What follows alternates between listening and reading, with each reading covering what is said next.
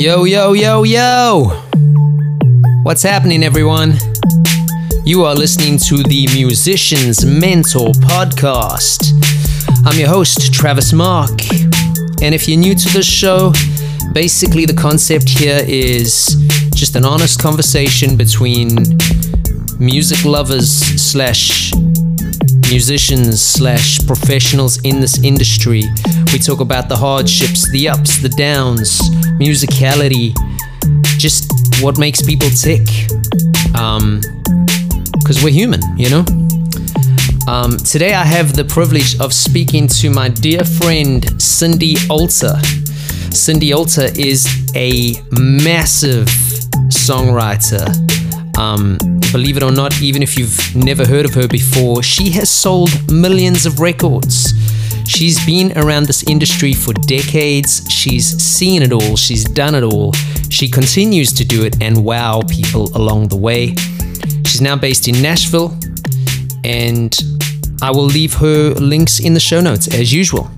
Also, as usual, if you're getting anything from these episodes, please share them with your musician friends or anyone who might benefit from them. Leave us a rating or review and just, uh, you know, enjoy yourself. All right, I'll quit my blabbering. Ladies and gentlemen, the one, the only, the amazing Cindy Alter. All right, Cindy Alter, how are you doing? I am doing well. How are you doing? Really good, thank you. I can't complain. It's been a a pretty good year, and um, yeah. the rain stopped just in time for me to do this interview. So I'm always happy with that. You know? I'm happy to. Well, I could say that the snow stopped before we had to do this interview. We've had crazy weather as well. I know it's been raining there. It's been raining in South Africa. Yeah, it's like you know, whoever said climate change is not a thing oopsie, yeah. you're mistaken. Yeah, yeah, see, and, and I agree with that, but unfortunately, I know that a lot of people genuinely think it's not a thing, and it kind of blows my mind. I got to be honest. Yeah. Well, you know, we you can't change a person's beliefs. You know, if somebody believes a certain thing, like for example, people in cults. Yeah. You know, I mean, they believe that what this person is telling them, you know, shave your head, um, you can screw anybody in the cult. yeah.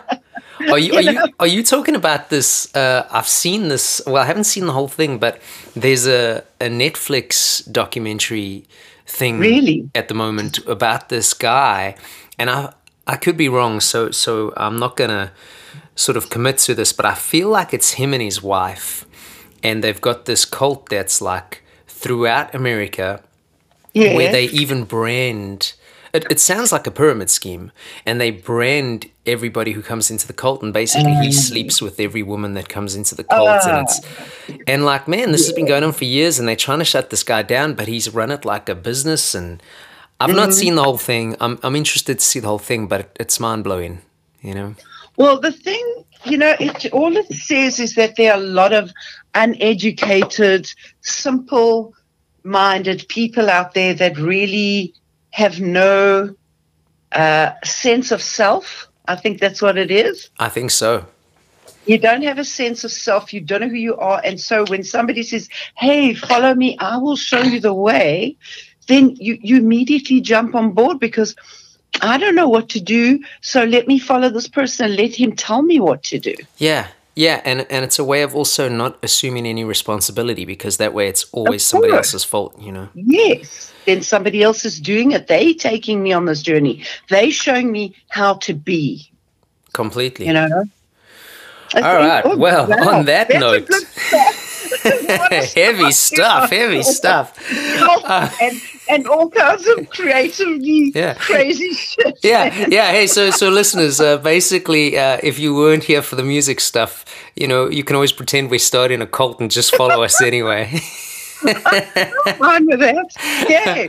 Well, I mean, when you think about it, anybody who follows music is in a kind of a cult. We're in the music cult and we follow music blindly at times. Very much so. I mean, really, it is a kind of a cult, but not in the in the sort of poisonous way that cult has been um, cultivated. that is awesome. I love it. Um, all right, let's let's get down to business. Um, okay, sorry, I won't take us on any more tangents. No, okay. I'm totally down for those, and and and you know, again, the more organic, the better.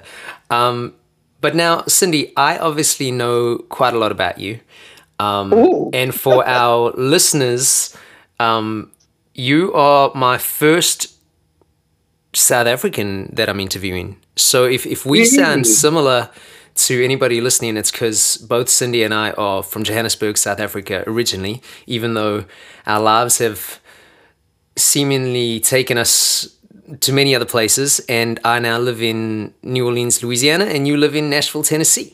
So, Indeed, yes. before we get into that, um, Cindy, let me ask you to just give us a bit of a brief introduction as to who Cindy Alter is so that anybody listening has a better idea of who you are and where you're coming from, please. Okay, so Cindy Alter um, has always felt that music chose her um, when she was a child, when she was a baby. Um, my mother used to tell me that we'd be driving in the car and there'd be a melody, some some song on the radio, and I'd be humming the melody within a few minutes of hearing it or a minute of hearing it, and she would say, "How does this little baby of like 21 months old know the melody of the song? It's impossible." And it was just that it, I guess, music resonated with me from that age onwards. And uh, my mother was a piano teacher. Uh, my father was a dabbler. He could play a bit of piano. He played um, mouth harp. He played ukulele, which he taught me also at an early age. I started playing ukulele. Um, and so music was a thread definitely from beginning of my life. By the time I was four, I was a, a lunatic because I was a frustrated child. I suppose in those days, you know, you could call it like a gifted child. I was really smart and stuff like that. But there's no such schools and special places to send children like that. So, of course, you know, you just stay with it. So, my mother so- sent me speech and drama lessons. So, I started being able to act out all my little frustrations in classes and just developed from there. The age of 10, my mom had this guitar. She was learning Spanish guitar, and I picked up her guitar and started playing around with it. And she got me a book of chords, and then I started playing guitar. So I was able to accompany myself starting then. So I carried on with the speech and drama lessons throughout my career, my school stuff, um, stopping only when my big band in the 70s um, took off. But until then, I was doing speech and drama and singing. So I guess that's that's my start to this whole business. When I was in school, I would sing at school concerts. When I was later on at school, in I was about 15 or 16, I joined a band uh, it was a heavy rock band. So I started off kind of just doing Cat Stevens and um, James Taylor and that kind of folky stuff, and then progressed into rock stuff. So I think I had the best of both worlds that I wasn't particularly sold on any genre. And I think that has served me as a songwriter my whole life that I've been able to write all kinds of stuff. It's not just a certain genre and it's just a certain sound. Um, so, of course, that continued. When I've left school, I knew I did not want to go to university. There was nothing I wanted to study. Um, I did not want to learn how to read music. I was just one of those crazy musicians who just didn't give a damn about that. Um, maybe I should have, but it's never. I've never been asked to, so it's okay. Um, and I left school. I was asked, somebody said, Hey, you know, somebody's looking for somebody to work at this record company. So it was a guy called Johnny Gibson. He was a well known artist. He was also a country kind of artist. And him and his um, family had a record company and I started working there as a secretary. So I started getting sort of involved more and more into the music scene he got me to go on tour as an opening act to Bobby Angel, who was a very big country star in South Africa.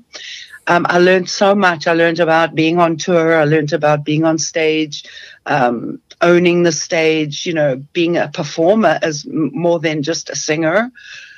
um, after that, I came back and I was about to go on another tour, and somebody called me and said, Hey, there's these girls looking to put together an all girl band. Would you like to audition? I said, Yeah, why not? So I called them and I went to audition and I got the part. So I was going to be a backing vocalist and um, electric guitar rhythm player. So that sort of started moving along. We really started working hard at it the bands got together as as a band, as music. Um, you know, we were musically more in tune with each other. And we got a manager, and the manager decided to record us. And he chose this old um, Righteous Brothers song that was on one of their albums. It was never a hit, but it was a good song. And that song we recorded was called Substitute, and it became a worldwide overnight sensation, big hit, number one all over the world, uh, number two in the UK. And by the end of two years, we'd sold 10 million albums. Um, sadly, our manager was very clever for himself more than anything else. And he was just siphoning the money off. And we were two years in, three years in, four years in, and going, where is the money? What are we going to do? We've been touring Europe. We have had another more hits. We've sold more albums. What is going to happen with us? And bam, the band fell apart, you know, out of total disappointment and, you know, just being abused for all those years, financially abused, if anything. Yeah. And, um, so that was my start into the music business on such a high that after that is very difficult to find out what you want to do and how you want to do it after you've been a big pop star selling millions of albums and now you're on the bottom of the ladder again and now where do you start completely so you start again you know you start again at the bottom of the ladder and for me it was never about the fame and the fortune um, for me it was always about the music and it still is for me, success is the fact that I'm still playing music. That is success. Oh, I'm without a doubt. Songs. Without a doubt. You know, I'm still able to sing. Um, I'm still writing with other people. I'm still following my dream. That to me is honestly success. If I make the big time, if I sell the big songs, I get some cuts, um, and I get, I really do make money from this. That'll be such a beautiful bonus.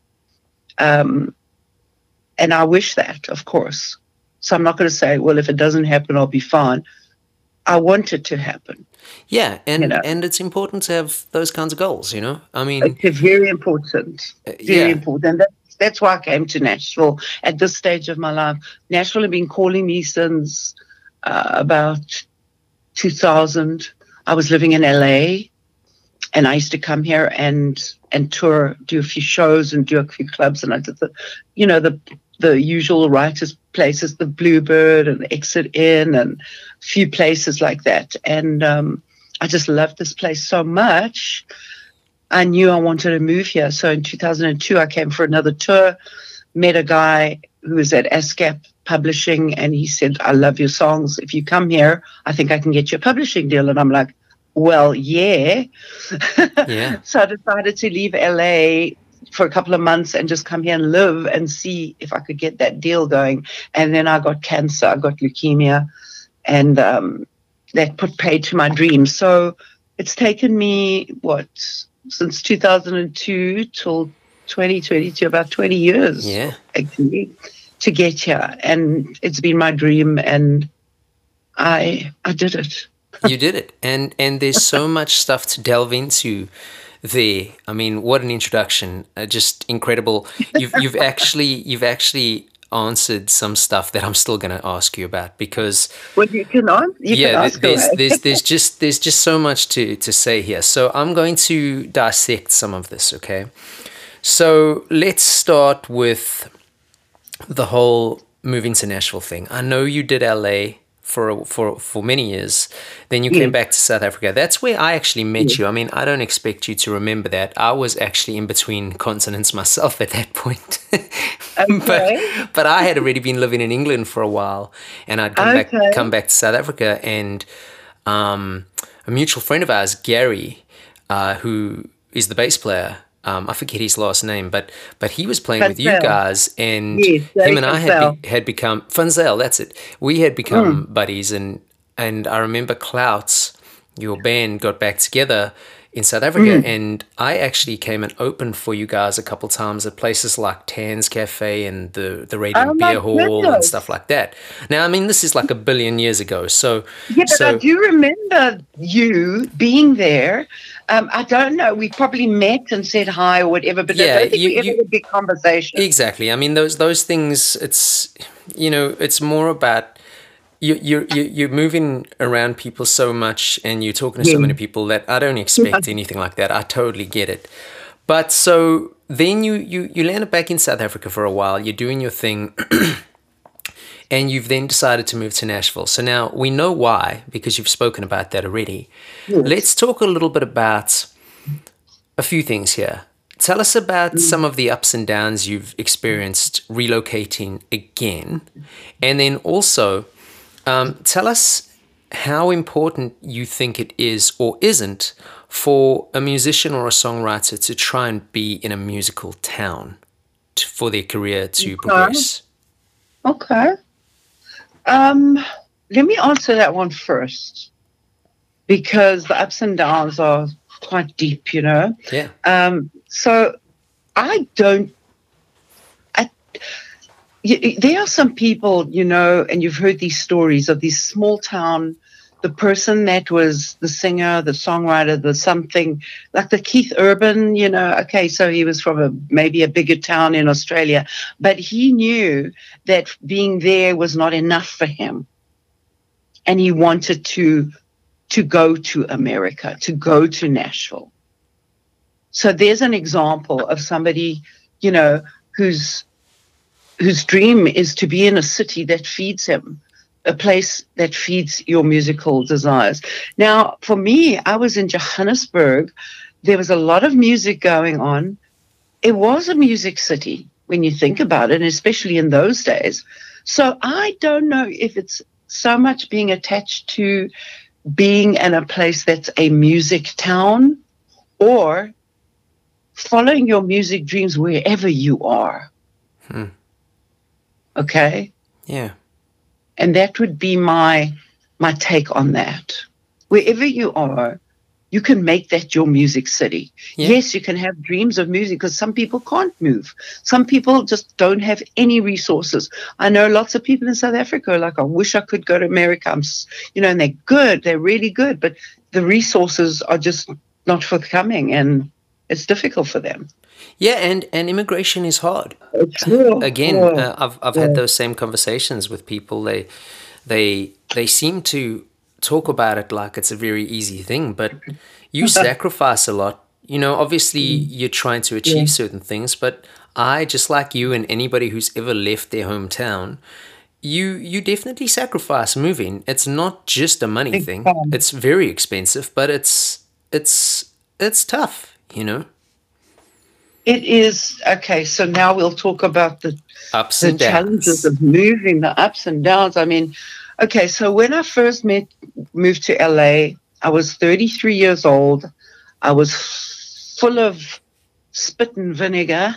You know, I was ready to take on the world, and it was so much easier for me.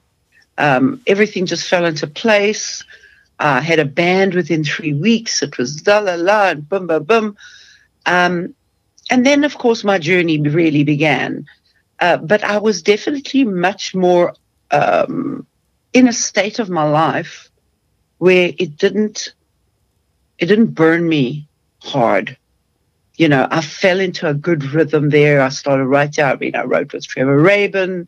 I was writing with other people. I was I was really moving and shaking. You know, this time around has been really difficult yes, I've lived in America before. I've not lived in Nashville before. The longest I've been in Nashville was a six week trip that I did. It was playing gigs, and I, I recorded an EP with a guy here called Freddie Cannon, who actually signed Clout in the 70s. And we've wow. been in touch all these years. Yeah.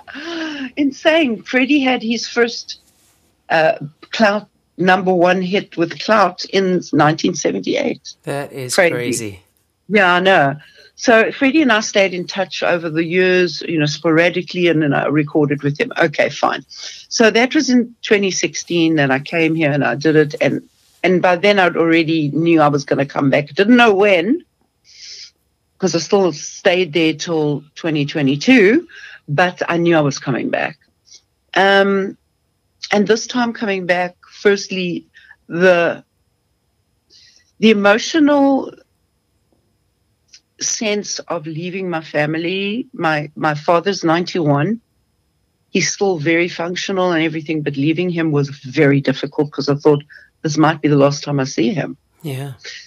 Um, leaving my brother and his three kids and my sister-in-law, we were all very close and I care for them very much, was very difficult because I'm not going to see the kids growing up even more, even though they're older. Um, leaving my friends, I'd made some really good friends and I had a life there. And that was very difficult. And then coming here, um, the people I stayed with first were um, not as forthcoming as they said they were before I arrived. And I ended up leaving after about five weeks. I had almost nowhere to go. But I had another friend here, ex South African, been here for years, and he said, you know, I'd like you to come and look after the house. I'm going overseas, and would you come and look after my cat in my house? And I'm like, yeah, cool. So I've ended up staying with him since April. And he's like, you go when you go, it's fine. So I've been very safe that way. So once I sort of put some roots down, I started feeling stronger. Um, it just didn't it, it didn't go as smoothly as the first time when I immigrated. Mm. But it has now finally fallen into place with lots of bumps along the road. Um, musically, I'm just sending songs out. I'm playing at writers' rounds. I'm connecting with musicians and more people, getting people to know my name in this town. And um, it's a process and working, of course, working to sustain myself, to support myself so that I don't have to sit and cry every month and go, oh, I can't pay anything just because I've committed to my music. No, it is important for me to be secure. Yeah. I'm not, I can't live in my car. I'm too old. You know what I'm saying? No, but even even if you could, which I mean, mm. realistically, you probably could, but it's an important yeah. thing to talk about because, again, I think a lot of people have this notion that you've got to be all in and that means you know you're only doing that. But you can be all in while yeah. finding a way to survive. You know there's absolutely, absolutely. no shame in finding no. ways to make money. You know nowadays everyone calls it a side hustle. But how many musicians have you met in your life that they're doing something to finance their art? You know it's absolutely. like you've you've got to do these things at least in my experience, you've got to do these things. I know that 100%. maybe some people haven't had to, but I think it's it's an important element of it, and it's a realistic part too. Hundred percent.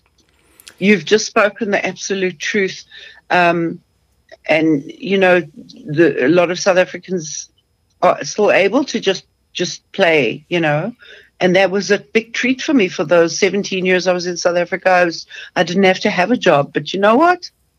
Um, that's over now. And I'm here and I have to have a job to support myself while I send my music out to publishers and try to get known in this town. And it's a very tight knit community. Yep. You know, nobody's just like grabbing you up and saying, Oh my God, this is fantastic. They like to know that you're here for good. You know, they want to know that you've settled here and that you're part of the community and you've got to become part of the community. Yeah. Otherwise, you're just like an interloper. You know, you're just someone who's coming in and trying to feed off all the years that they've put in. Yeah, exactly. You know? So let's. I mean, oh, I'm sorry. Yes. I'm sorry. Go for it. No, keep going. No, no, no. I was just saying in New Orleans, I mean, it's a huge music community. And you also have to, you know, you have to make your way in that within the parameters of what that, that means. Yeah, very much. Yeah. So let's backtrack a little bit. Let's talk about Clouts. Now, Yeah. I'm sure that there might be some parts you don't want to talk about here, and and that's understandable. and I don't know all the ins and outs. Okay, I've heard a few things over the years. Um, obviously, Substitute was a massive, massive hit. I mean, you might have had the hit in the late '70s, but the thing is, even myself growing up in the sort of, sort of like 90s, early 2000s, I was still hearing that song on radio. So, so that song was Yeah. just absolutely massive. Now, I know it was a Righteous Brothers song. We'll get to that Yeah. at, a, at, a, at a later point because I do want to talk about you and your songwriting. But, I mean, how do you mentally, how do you just move on? Here's the story I've heard. Okay. And Okay. if, if, if I'm wrong, Yeah. I'm I'm a, I'm sorry, but I basically heard that. Pretty much like what you said. You know, the, the record sold millions, uh, money was made, and your manager, whoever he or she was, basically ran off with all the money, and you guys never saw any. Yeah. Is that Basically, that is pretty the much what happened? Yeah, it's pretty much what happened. What a Um, bastard! we, we he gave us a little kind of what was it called? Probably a pittance, some some tiny little pittance of money that um, kind of uh, kept us to you know sort of shut us up for a little bit. But all the time, I started getting worse and worse um, because I knew that this was not right, and I was just fighting the system. Um, and I'm sure he was, you know, I know he was saying, "Oh, she's just a diva, and she's just throwing a tantrum," which I, I was doing only because I was financially being raped. yeah, of course. I was financially being abused. Um, we all were, and all I wanted, as I said, was to be playing music Yeah, on a big stage in the world. Yes, lovely, but to to what? At what price? at what price and exactly? I paid, yeah, I was paying such a big price for it, and and it it destroyed me. I mean, I was a mess when Clout finished. If I hadn't, I just met a new man that I just started getting involved with, and it wasn't for him. Um, I don't know what I would have done. He was saying, "Listen, just get get on with it. Just keep going. Start doing shows with other bands. Just go and do like." Guest artist shows with bands like hey Cindy Alter's going to come and do a few songs with us kind of thing like a show and they pay you know. So i started doing that to start and eventually he said like let's put a band together and we did that. And eventually that band progressed to a bigger band and that band went overseas blah blah blah. But the the repercussions I, I never really dealt with it. I just kept going. I was on the floor for like five minutes having my hysteria and oh my god what has happened to me and then i was up and running again i didn't have time to actually sit and wallow and and and process and go to therapy and blah blah blah all those things i'm not i'm not to, um, poo-pooing any of those things i should have I should have wallowed. I should have gone to therapy. I should have dealt with the emotions that were attached to it, but it did not. I just kept going. Well, I mean, admirable, extremely. I mean, the average person would have would have quit. I believe that. I've met enough musicians at this point in my life to know that one hardship can siphon a whole career. You know. Oh Um, yeah, You know, and especially we're talking a time in music where records were being purchased. It's not like now. Yeah. You know, records were actually being purchased. So, so oh, even oh, if for money. even if proper money. yeah proper proper tangible money so even if you and, and i'm not in any way trying to ram this home I, I don't want to talk about this for too long i'm just gonna say this so that people listening actually get a an image of the the the ramification here we're talking Yeah. 10 million records that even if the righteous brothers got 50% of that from a royalty point of view even if that was the case Well, writers, they would only As- give as the publishing, the writer yeah, was the right. only person. Publishing would only be, that would not be about the actual record sales, would just be publishing. yes. Wow, man, that's that's dirty, and and you know I know people throw karma around, and I don't want to do that, but I I, Yeah. I hope No, I for for for your sake that that person gets what they deserve? Well, I like to think that karma is, is a something. Um, this time round, I have not seen it. He's still living his good life. He's got the yacht we bought him. He's very happy. Um, but I don't know. Is he happy? I don't know. I don't know anything. You, you can't really say, or you can suppose and you can think that, okay, you know, there's, there's, you know, there's going to be karma here. This guy's going to get his just desserts. Something terrible is going to happen to him, etc., etc. It hasn't up to now, or maybe it has. Personally, I don't know. But the bottom line is, I cannot sit and wait for. It's like taking poison and expecting someone else to die. Yeah, I love that quote. Okay, uh, don't you love that quote? Yeah, that quote's one of my favorite quotes because it's that's that's resentment. Yeah, and yeah, no, and listen, it'll it'll destroy you. And especially if you're a creative person, yeah. you can't have that. You're trying to trying no. to trying to create, and you've got that in the back of your head. It it'll destroy you. Yeah.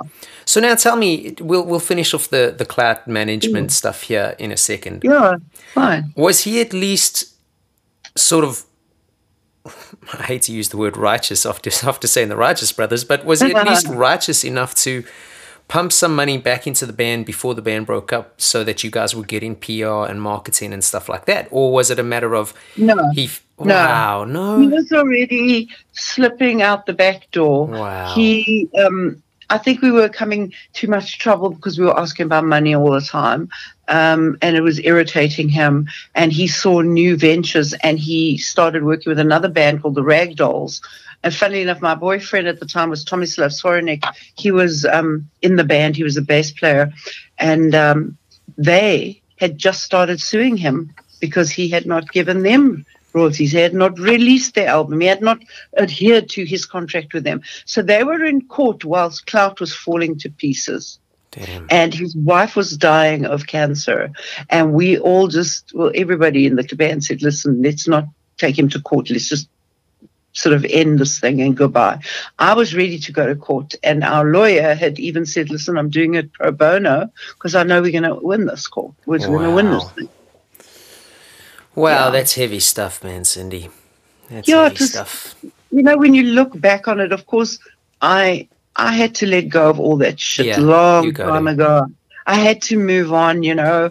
Otherwise, I was going to be this person who was jaded and and cynical and and had that bitterness inside me. Listen, I had enough of it for it to give me cancer eventually. Yeah. I knew I hadn't dealt with things, maybe not carried bitterness and all that, but I was carrying something. Yeah. And it created a poison in my body, and my body just said, okay, I've had enough. I'm, I'm going to lie down now. And, and if you don't lie down and stop, something terrible is going to happen. Wow. Yeah. Wow, man. So let's turn the negative into a positive here. So you're still making music, and, and obviously, you know, to anybody who, who has ever listened to you or seen you live, you're an incredible singer. You're a great guitarist. Wow. But your wow. your master skill, as, as at least as far as I'm concerned, is your songwriting. We spoke a little bit a little bit about it earlier. We're going to talk a little bit mm. more about it now. Let's talk about okay. your songwriting process. What is your okay. your your general go-to system if you have one? Are you typically writing well, actually, I suppose this question could be expanded now because you are in Nashville. So let's kind of stretch this out a little bit. I was going to ask if you mm. are typically writing purely from a creative point of view, just to create, or mm. if you're writing from a commercial point of view. But I suppose mm. that now will depend on whether you're trying to write for yourself as an artist or if mm. you're trying to write mm. in the commercial realm of getting cuts there in Nashville, right? Right, absolutely. And there is there is a definite discerning line between the two, um, you know. But for me, not really, because I think if you write from the heart and you write something authentic, um, whoever's listening to it to it would say, geez, that's a great song. I think so and so could do that song beautifully. And you didn't particularly write it for so and so, You didn't particularly start this thing and saying, I'm writing the song for Martina McBride. I'm writing the song for Pink.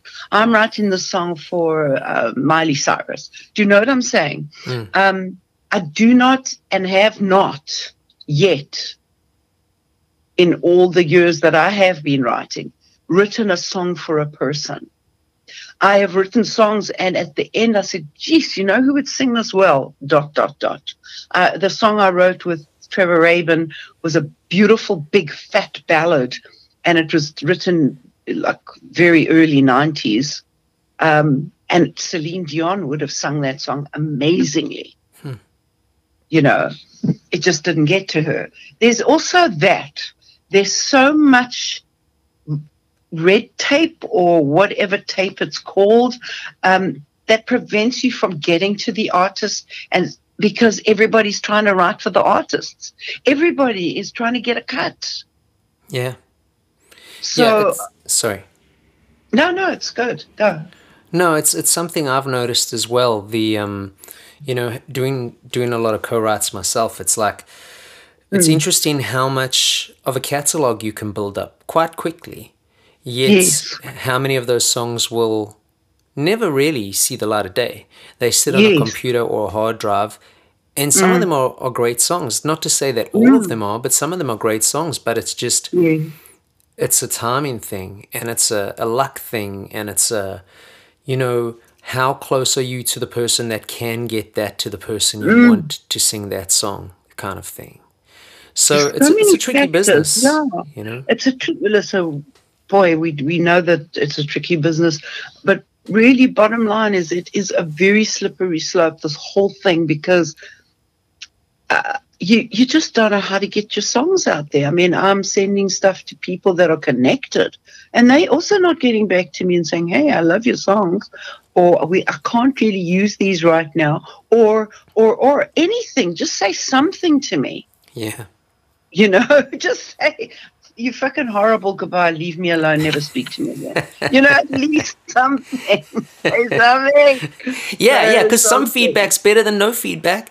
You know. To me, it's. I'd rather hear the absolute straight up than than blow smoke on my ass and say, "Oh, you know, this is very nice. We don't have anybody at the moment. That's also fine, but don't just not talk to me."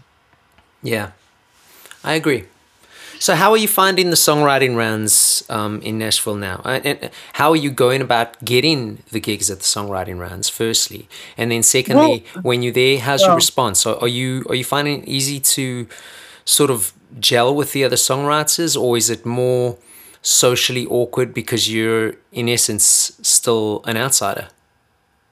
Um, no, I'm definitely um, connecting with other songwriters people are hearing me and going, oh, wow, I know this other writers round, you should join, that kind of thing. So I've started off like with one place, and it's quite a well known place, and all the songwriters come through there, people that have had big cuts and people that are just starting. So it's got a good um, spectrum, you know, of, of the writers around there.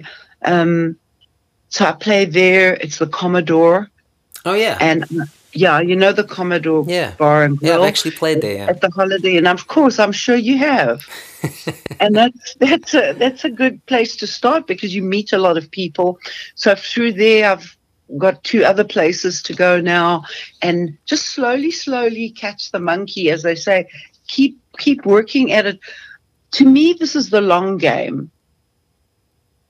Coming to Nashville, it's this is the long game. This is my um, I don't want to sound negative and say these are my last years, but this is my last hurrah, really. Um, I'm, I'm 65. I'm going to be turning 66 in March. And hey, there's no there's no time limit on songwriting. Yeah. There's no time limit that you can't write a hit at 66 and somebody goes mad for it and then that's it. You, you're cool because they want to hear all your stuff. So I'm that's what I'm into this for. I know inside me, somewhere in my soul, that there will be a song for somebody that will that will take it to the next level. I, I know that. I agree. And and even just listening to the material you have released over the years, the yeah. songs are great. You know, there's no denying the songs are great. So whether it comes down to, you know, somebody not liking something about them, you can't deny that there's still an artistic sort of greatness to the songs. I, I, believe it. I've, I've seen this with, with musicians, and I include myself in this this box mm. time and time again. It's like, you know, sometimes it's like we sort of said a little bit earlier. It's there's other factors that are included because, I mean, myself, just like you, I'm sure. How many times have you played a show and you get you know, stranger after stranger after stranger saying, "Oh, the, you know, I love this, and this yeah, really means something," yeah. or "I bought this yeah. and it, it helped me through this," or "You guys are the greatest thing I've seen since this," and those things are all great, and it, you know, it's nice to boost your ego, but there's no mm. reason for that many people to lie if you're that bad. You know what I'm trying to say? Like, well, I know that there are some people on the on the scenes all over the world that maybe aren't very good that do get that praise. But I'm not I'm not mm. talking about them. I'm talking about genuine artists, songwriters, musicians, whoever, who, you know, they just don't get that break. And yes. that's not it's not through lack of trying. You know, yes. sometimes sometimes those yeah, things don't happen, you know. And and it's possible, you know, I can't let myself think that. No. I cannot because I know if I go there, I'm going to go into the black hole. Completely. You know how the black, you know the black hole. Oh, too well, too well. the artist, the artist is is a connoisseur of the black hole. Yeah. Because we are soul people. We want to we want to play music and we want to share our music and we want to get our songs out there. We get paid for it. Yeah. And and then the other side of it is um, take care of the business, be a business person. You've got to know what you're doing. You can't just be the artist. La la la la la. And so you're pulled constantly in different directions, and all we want to do is is just feed our art. Yeah. You know. Yeah, completely. The only thing I will say about the black hole is uh, it can create some very good themes for writing. and that's why we know it so well. I mean, yeah. God, look at artists, you know, painters over the years. I mean, look at someone like Van Gogh who yeah. cut his ear off. He was so in the black hole. He was so depressed. Yeah. And so upset that he cut his own ear off. Yeah, and I now and now he's celebrated like he was this genius where Absolutely. you know, I, I, don't know if you've ever been to Amsterdam or anything like that, but I remember going and seeing his art somewhere there uh, in in Holland somewhere, I think. Mm. But and they were talking about how when he was alive, he was like borderline homeless. You know, he couldn't even afford yeah. food. Oh, yeah. And now, I mean, us mere mortals couldn't afford a, a piece of art from him. exactly. oh, yes. Makes so much sense, doesn't it? No, it and, really and does. I, you know, it scares me to think that when I die, you know, somebody might go, "Oh my God, this woman was so amazing. She had such great songs. Listen to her songs. Let's let's produce her stuff." And then then what? I wouldn't have been here to enjoy the bloody success. oh man, that kind of sucks, but it's kind of oh, funny. Oh my god, that's pretty big time. hey, you know what? It doesn't matter because at the end of the day, you still achieved that goal. you know. Well, you know what? I guess Travis, you're absolutely right. It doesn't matter how old you are and how long you've been in the business, whatever it is. I think artists are always connected, no matter what age they are or anything. They're connected in their art. Yeah. They're connected by their art. They're connected by their their willingness to dive in to a deep um, pool of creativity and and pull something out of that. And that that is admirable. I think that is, you know, it, it's incredible. Despite your your situation where you are, so I'm living with a friend. Um, you know, I'm scrambling a bit, but I'm still able to write and I'm still able to create, and that there's something to be said for that. Very much so. And again, you know, depending on how people want to look at it, you're actually trying to achieve your dream. And most people will yes. finish school, if they even get that lucky, get into a job that they hate, work that job for most of their life, never even trying to chase a dream. So, you know, there are struggles to it, without a doubt. Oh, but, God, yeah. But sometimes, you know, even with those struggles, you know, firstly, I think it builds character if you're strong enough to let it. And secondly, you're trying to achieve a dream. And that's, there's no weakness in that, you know? No, I, I totally agree. And I see that. I know exactly what you're saying. And that's, that is very um, astute of you to go in there and, and, and, and to know that because it's the truth.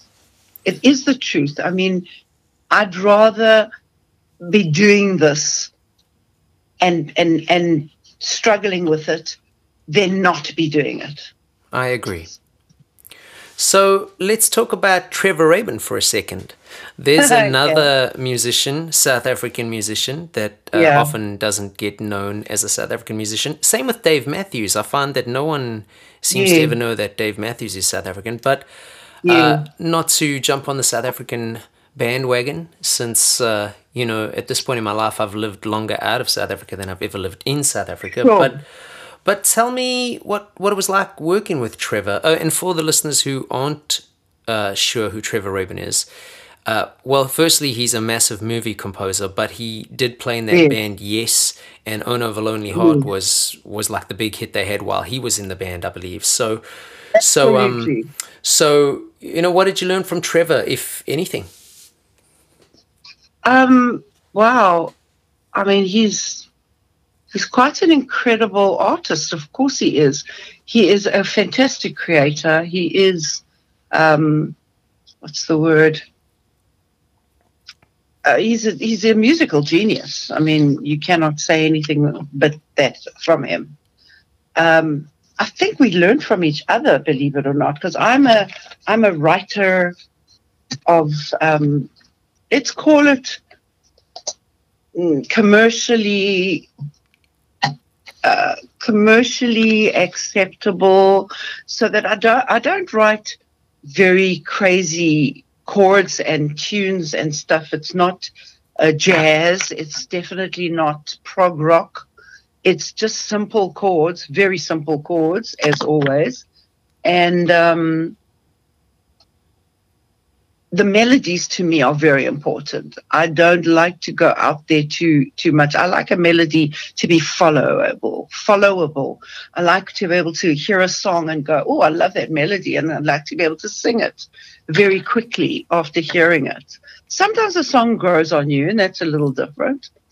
Um, so we were different kind of songwriters together, but he gave me this beautiful track it was a beautifully orchestrated track, and I put the melody and the and the lyrics together and what came out of there was incredible. And then we started writing for an album we were going to do together.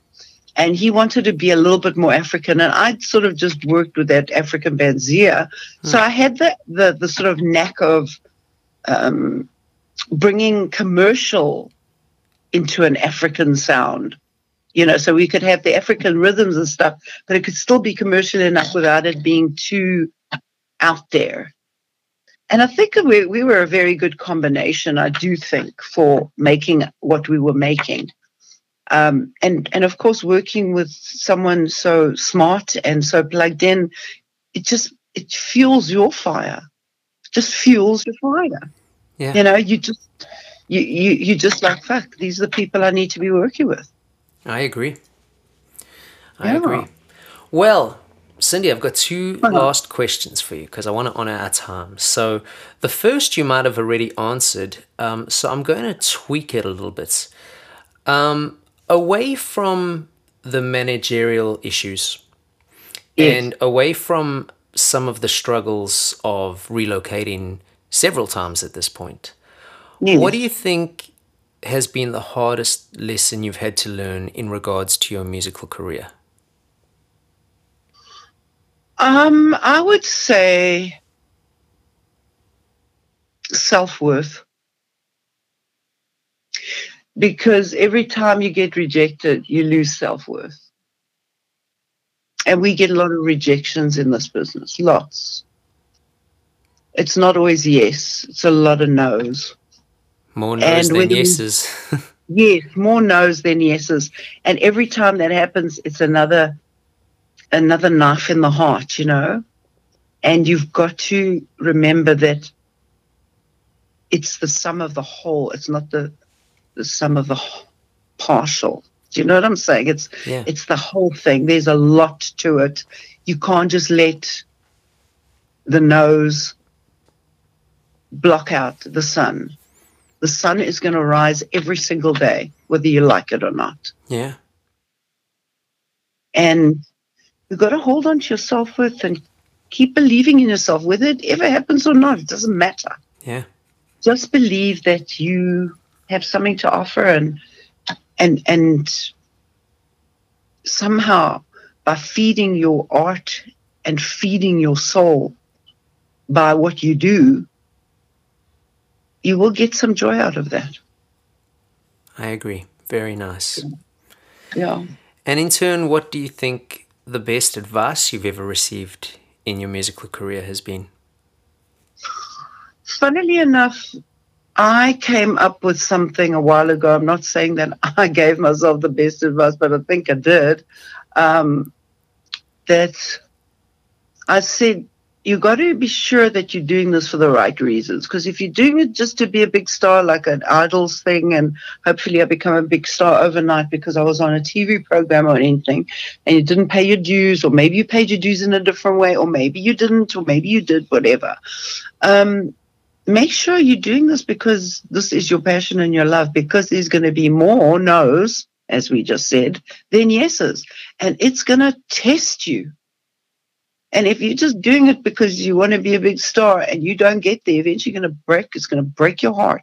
And you're going to go, never happened. And I never got what I wanted because, you know, I didn't become a big star overnight like I wanted to. If you're in this for the for the haul, you better be in it for the long haul. That's what a life of music is. You know, you're not just doing it for the glitter and the stars. You're doing it for the bad times too, and you're doing it for all times, and you're doing it because this is what I do. Yeah. Powerful stuff, man, Cindy.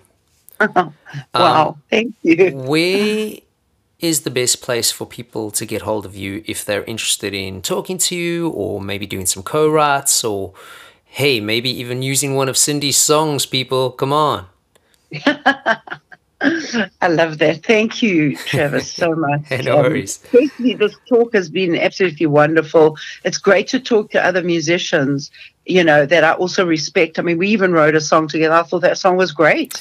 Yeah, yeah. I actually, I actually need to do some more production to that song and get you a copy. I've been so busy, but that's that's a whole nother conversation we'll have. Um, but I'm very happy to hear you've been busy, and hopefully we can chat about that on another conversation where we can just talk about you. Well, I feel like we've barely touched the surface, and I'm trying to keep this down yeah. to our time because I yeah. have to for for um, content purposes and and just also. Yeah because I tell people I'll, I'll, take a certain amount of time and I don't want to not not do that. But yeah, I, I, we got to do this again sometime because like I'm only through about half a page of my notes and I'm just like, man, I got to start wrapping up. oh, wow. Okay. Well, I'm happy to talk about this. You know, this is, as you know, this is my life. This is my passion. This is my my everything, I guess. And to the to the detriment and the sacrifice of things that I have left behind or not done or not looked after about myself. Um, it's always just been because of the music, and it means so much to me. And that I'm still sort of relevant enough that somebody wants to talk to me and ask me about my musical career and stuff. So I just want to say I appreciate that so much. Thank you. No, thank you. Thank you for your time. And um, you know, before we wrap up, just uh, just let us know, uh, Cindy, where can people find you? So I'm I am on Instagram. I am on Facebook. I've got Cindy Alter page and a Cindy Alter music page. I've got Instagram, Cindy underscore Alter. Um, I am also on face on uh, email cindy.alter at gmail.com and you could just get hold of me in any of those ways and send me messages. And i'm very keen to hear from people because i love giving back. I still managed to do some lectures and stuff at um, different places that you know that support musicians and music people and i just love doing that because i think there's a lot to know about the music industry that you don't know about. And that someone like me who's been through so many years of it, I might know something, just a little something maybe. Totally. And and your passion definitely comes through. So I would recommend anybody who is interested totally just get hold of Cindy, man. Like you you don't have the opportunity to talk to somebody who's sold 10 million records and been around the world several times every day. So just um, do it, man. All right, well, Cindy Alter, thank you so much for your time. I'm sure our listeners are going to get a load from this. I know I did. Um, enjoy the rest of your day, and I can't wait to talk to you again. Sweet. Thank you, everybody, for continuing to listen and support the podcast. Thank you very much to Cindy Alter for her time and her knowledge. Um, if you're enjoying these, I know I said it at the top, but leave us a rating or review, please. We appreciate it. You can find out more about the Musicians Mentor podcast at musicians-mentor.com. My name is Travis Marc. You can find out more about me at travismarc.com. I'm always down to talk or just chat music, really. Until then, keep working, and I will see you on the flip side. Peace.